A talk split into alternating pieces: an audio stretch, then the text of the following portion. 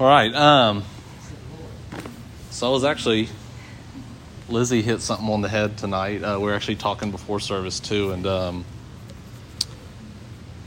it's really cool because yesterday or, or the other day, not not yesterday, the other day I woke up and I just you know started reading and it's like I'm to go and I'm to read Ephesians. Right, I had an hour or two on my hands. I'm just to read through, and um, I got to verse one and like something locked me up and it's just what Lizzie said. It's the will of God.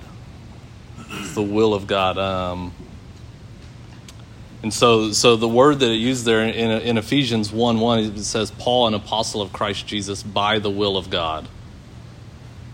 By the will of God. And that word there, will, it's uh, from the Greek, thelema, and it means will or it means desire. And it just, it hit me like, man, like, Paul is, is Paul is what he is because God desired him to be so. God had a desire for Paul to do what Paul was doing. And it just like, man, that's cool. That's pretty awesome. Like, you know, we may not all be Paul's, but whatever God has called us to do, it's his desire, it's his will that we would do what what he's calling us into. Um, so I'm going to read a little bit here and then just jump right into it. Ephesians 1 7. He says this He says, In him we have redemption through his blood, the forgiveness of our trespasses, according to the riches of his grace, which he lavished upon us in all wisdom and insight, making known to us the mystery of his will according to his purpose, which he set forth in Christ. So I'm going to get back to, to that desire for us, but you know the mystery of his will right? Like there, there's so much to talk about when we start talking about god's will and one of those things is the mystery of his will.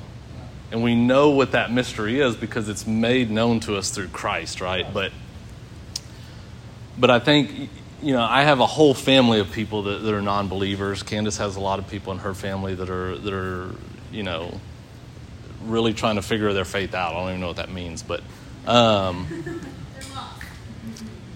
but like I think the brokenness in, in society, the brokenness in our world, it really wrestles with this mystery. You know, it really wrestles with with what we have. What we're doing right now, like this is the mystery of God's will in at work. And the world can't deal with it.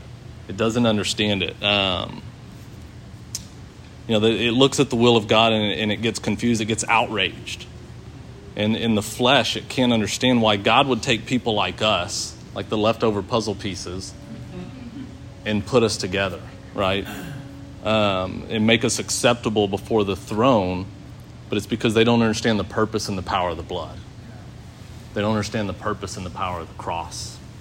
Um, so they get confused by salvation. You know, they get confused. You, you don't deserve it. You haven't earned it. You, you, you, there's no way. It can't just be a free gift of God. It can't be. It's just not that simple.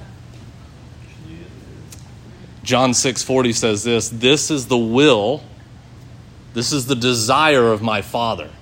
This is the will that everyone who looks on the Son and believes in him should have eternal life. And I will raise him up on his in the last day like this is God's desire. Our desire, our flesh wants judgment. We want we want that justice. You know, we, we want people to pay for the mistakes they've made.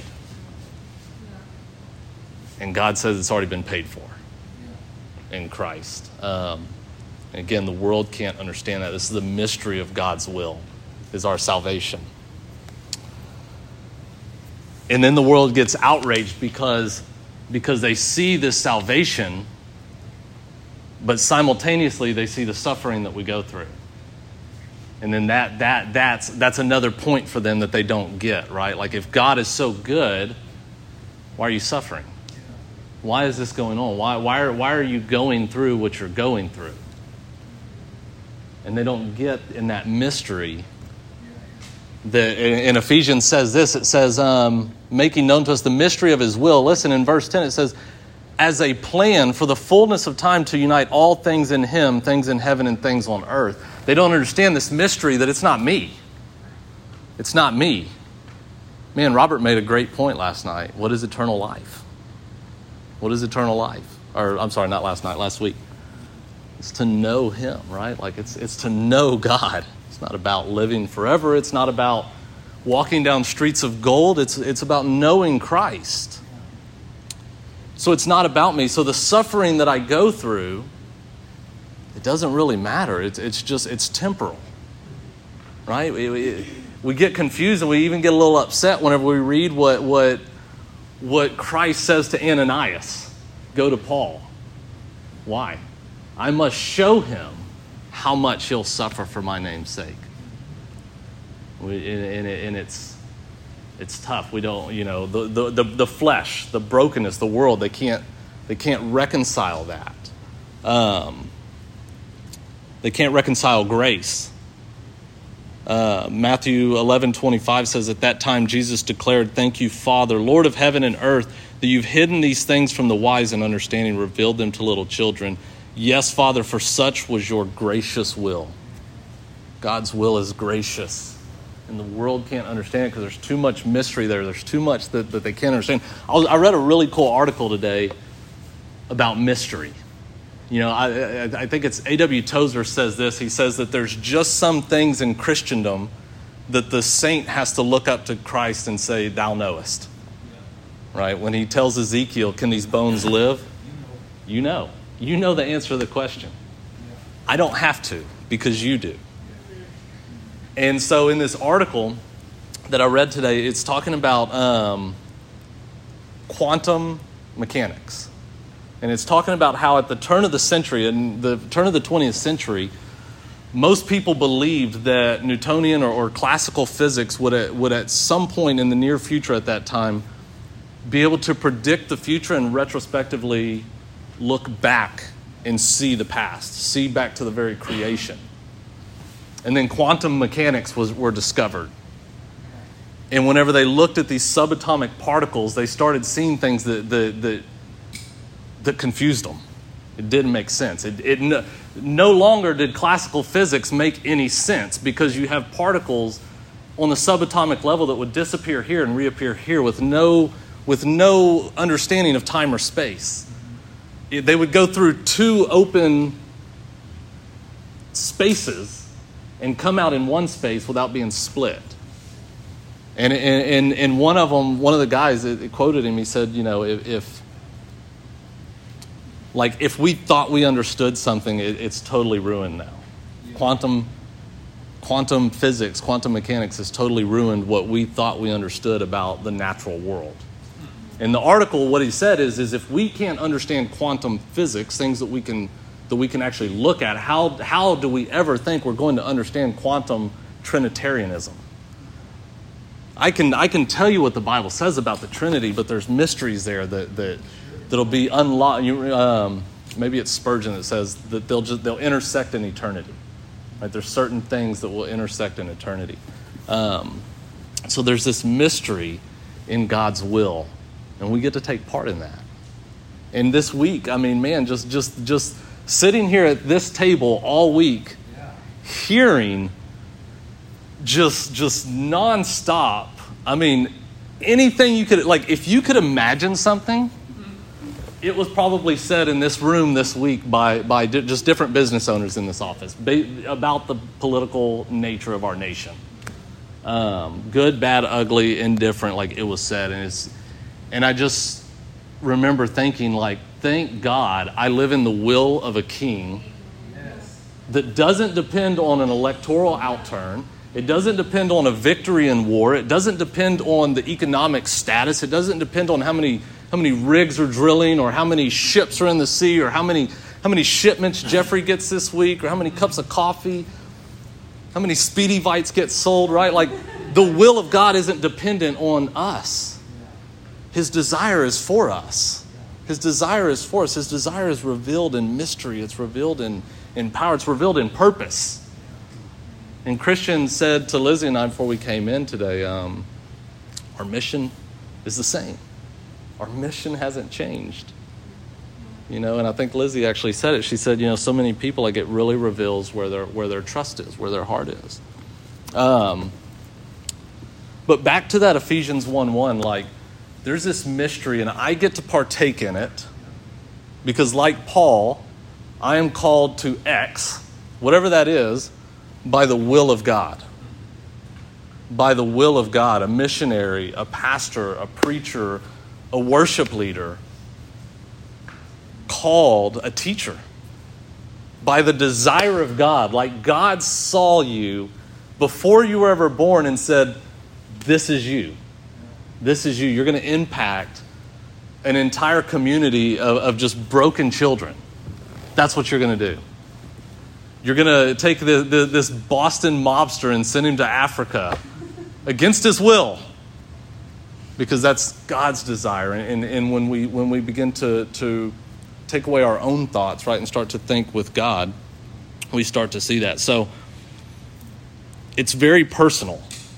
You know, Paul says the same thing he said to the Ephesians. He says it to, in both letters to the Corinthians. He says it to the Colossians. He says it to Timothy He says it so many times like this is who I am because of God's will. Because of God's will. And you go back to Acts 9 where he tells Ananias, just go. Because Ananias was, mm, you, you, may, you may have the wrong address, Jesus. I don't know if you know who this guy is. Let me teach you. Jesus, let me teach you who this guy is. What does he say? Just go. Just go because it's my will, it's not yours. It's not yours, it's mine. He's personal. You know, Jeremiah 1 5 says, Before I formed you in the womb, I knew you. Before you were born, I consecrated you. I set you apart. I consecrated you. I appointed you. I appointed you. I set you in this appointed place for what? To be a prophet to the nation. Candace and I were talking about this this morning why didn't God give them like teams of people? Like we send missionary teams, right? Jesus had a team. He sent them out by two. Why didn't God appoint prophets as teams? And I don't have an answer for that. But it just we were talking about this morning. And, and you know, maybe maybe like if me and Jeff are a team or me and Adam's a team and and and somebody starts threatening our lives, maybe, I start saying, "Man, Adam, maybe maybe they have a point. You know, maybe we should tone down our rhetoric a little bit. But when it's just me and God, like Ezekiel, like Isaiah, like Jeremiah, when it's just me and God, Jeremiah can go to, can go to God and say, Why, know this isn't working out. And God can respond, just stay the path, right? Or Ezekiel, right? They're not going to listen. It's okay. They have a hard head. They're not going to listen. Sound familiar? But you just go, right? Because the watchman's blood is on his hands if he doesn't, when what? When he doesn't sound the horn, when he doesn't sound the alarm. You make yourself innocent by sounding that alarm, and then when we when so when we proclaim the gospel, right? The blood is on the people's hands. What did Paul say when they when they kicked him out? What city was that? When they kicked him out and he shakes his coat out at them. He says, Your blood on your own hands. I'll go to the Gentiles. Psalm 139 13, you formed me. You formed my inward parts. You knitted me together in my mother's womb. Right? Like, like, like God is so personal. God's will is so personally in tune with who we are. And I get, you know, Candace kicks me sometimes because, like, I just, I don't get it. Like, I don't get where I fit into this picture. And, you know, I'm thankful to have a wife who can, she's, she, she spent those years in Boston, I think, as training to kind of tell me, like, who cares? Quit crying. Seek God and let everything else fall where it may. Like, seek God, pursue Christ, keep your eyes on the cross, and quit worrying about who you are. Worry about who He is. And then I, you know, go to my room and I sulk and call Jeffrey and he walks me through it. No, it's um God's call is very personal. God's will for my life is very personal. Guys, that, that's something really amazing to know that God desires what He's called you to be, what He knit you together to be. That's His desire that you would be that. And there's times, you know, I think whenever we try to understand God's will by our natural mind, right? Like, um, really great book uh, that I read last year. I'm rereading it now, but he, he makes a comment in this book. He says, We treat people the way the world treats them. You're a great guitarist, you should be on the worship team. You're a great singer, you should be on the worship team. God does that sometimes, and then sometimes He doesn't. And then sometimes the guy that has the greatest speaking ability is stacking chairs at the end of service. And when he does it in the spirit, right? Like, like, like choose for us seven men full of what? What were they full of? The Spirit of God to do what? Serve. To serve. So that we can focus on preaching the gospel. Also by the Spirit. We tend to try to, to, to try to figure out God's will by our natural mind, by our natural ideas. But then we get confronted, right? We get confronted by by our troubles, we get confronted by our fears, we get, we get confronted because God's not going to, God's not okay with us trying to work it out in our natural self, right? He wants us walking with Him. And so, what do we do? We take these things to the cross, right? We take these things to the cross. We take our will, like Lizzie said earlier, our will, our desires, our fears, we take those things to the cross And for the love of God, we leave them there. We just leave them there. He can't make us, He can't force us to leave them there. We can go there, we can posture ourselves, we can, we can say, it's, all yours, Jesus, and then pick it up and leave and take it with us. Or we can choose to crucify it. We can choose to nail it to the cross with Him. We take on his yoke, right? Matthew 11, 29. We take on his yoke. Why? Because it's light. It's light. The nets that, that he offers are light. We submit to his purpose for our lives, his will for our lives. Why? Because it's good. Even if it ends in me being beheaded in Rome, it's good even if it means my favorite politician doesn't get elected, it's good. Or your favorite politician doesn't get elected, it's good. Why? Because his will doesn't change based on our political structure, it doesn't change based on our, our ideologies. It doesn't change. His will, his purposes don't change, they continue to push forward, and our mission remains the same. It's not based on our plans. It's based on, I love this. Actually, I'm, I'm going to kind of close it with this. And, and, we'll get ready to take communion. I love this verse, guys. Ephesians 1:11. In him we have obtained an inheritance, having been predestined according to the purpose of him who works all things according to the counsel of his will. Not the counsel of my will, not, not, not, not the counsel of the Southern Baptist Convention or this or this, the counsel of his own will. Thank God that he only listens to his own sense. Because if he listened to my ideas, if he listened to my sense, if he listened to my understanding, we'd all be in a pickle. Our goal in this walk is not to, not to bend him to us it's to allow ourselves, like the song, to be bent under the weight of His grace and His mercy to who He wants us to be. To walk that out, right? Not because what I think, but because what He thinks. Amen? That's all I had for that. Um, sorry that's kind of short, but um, we could talk, pray more, whatever you guys want to do, and then we'll take communion and have food.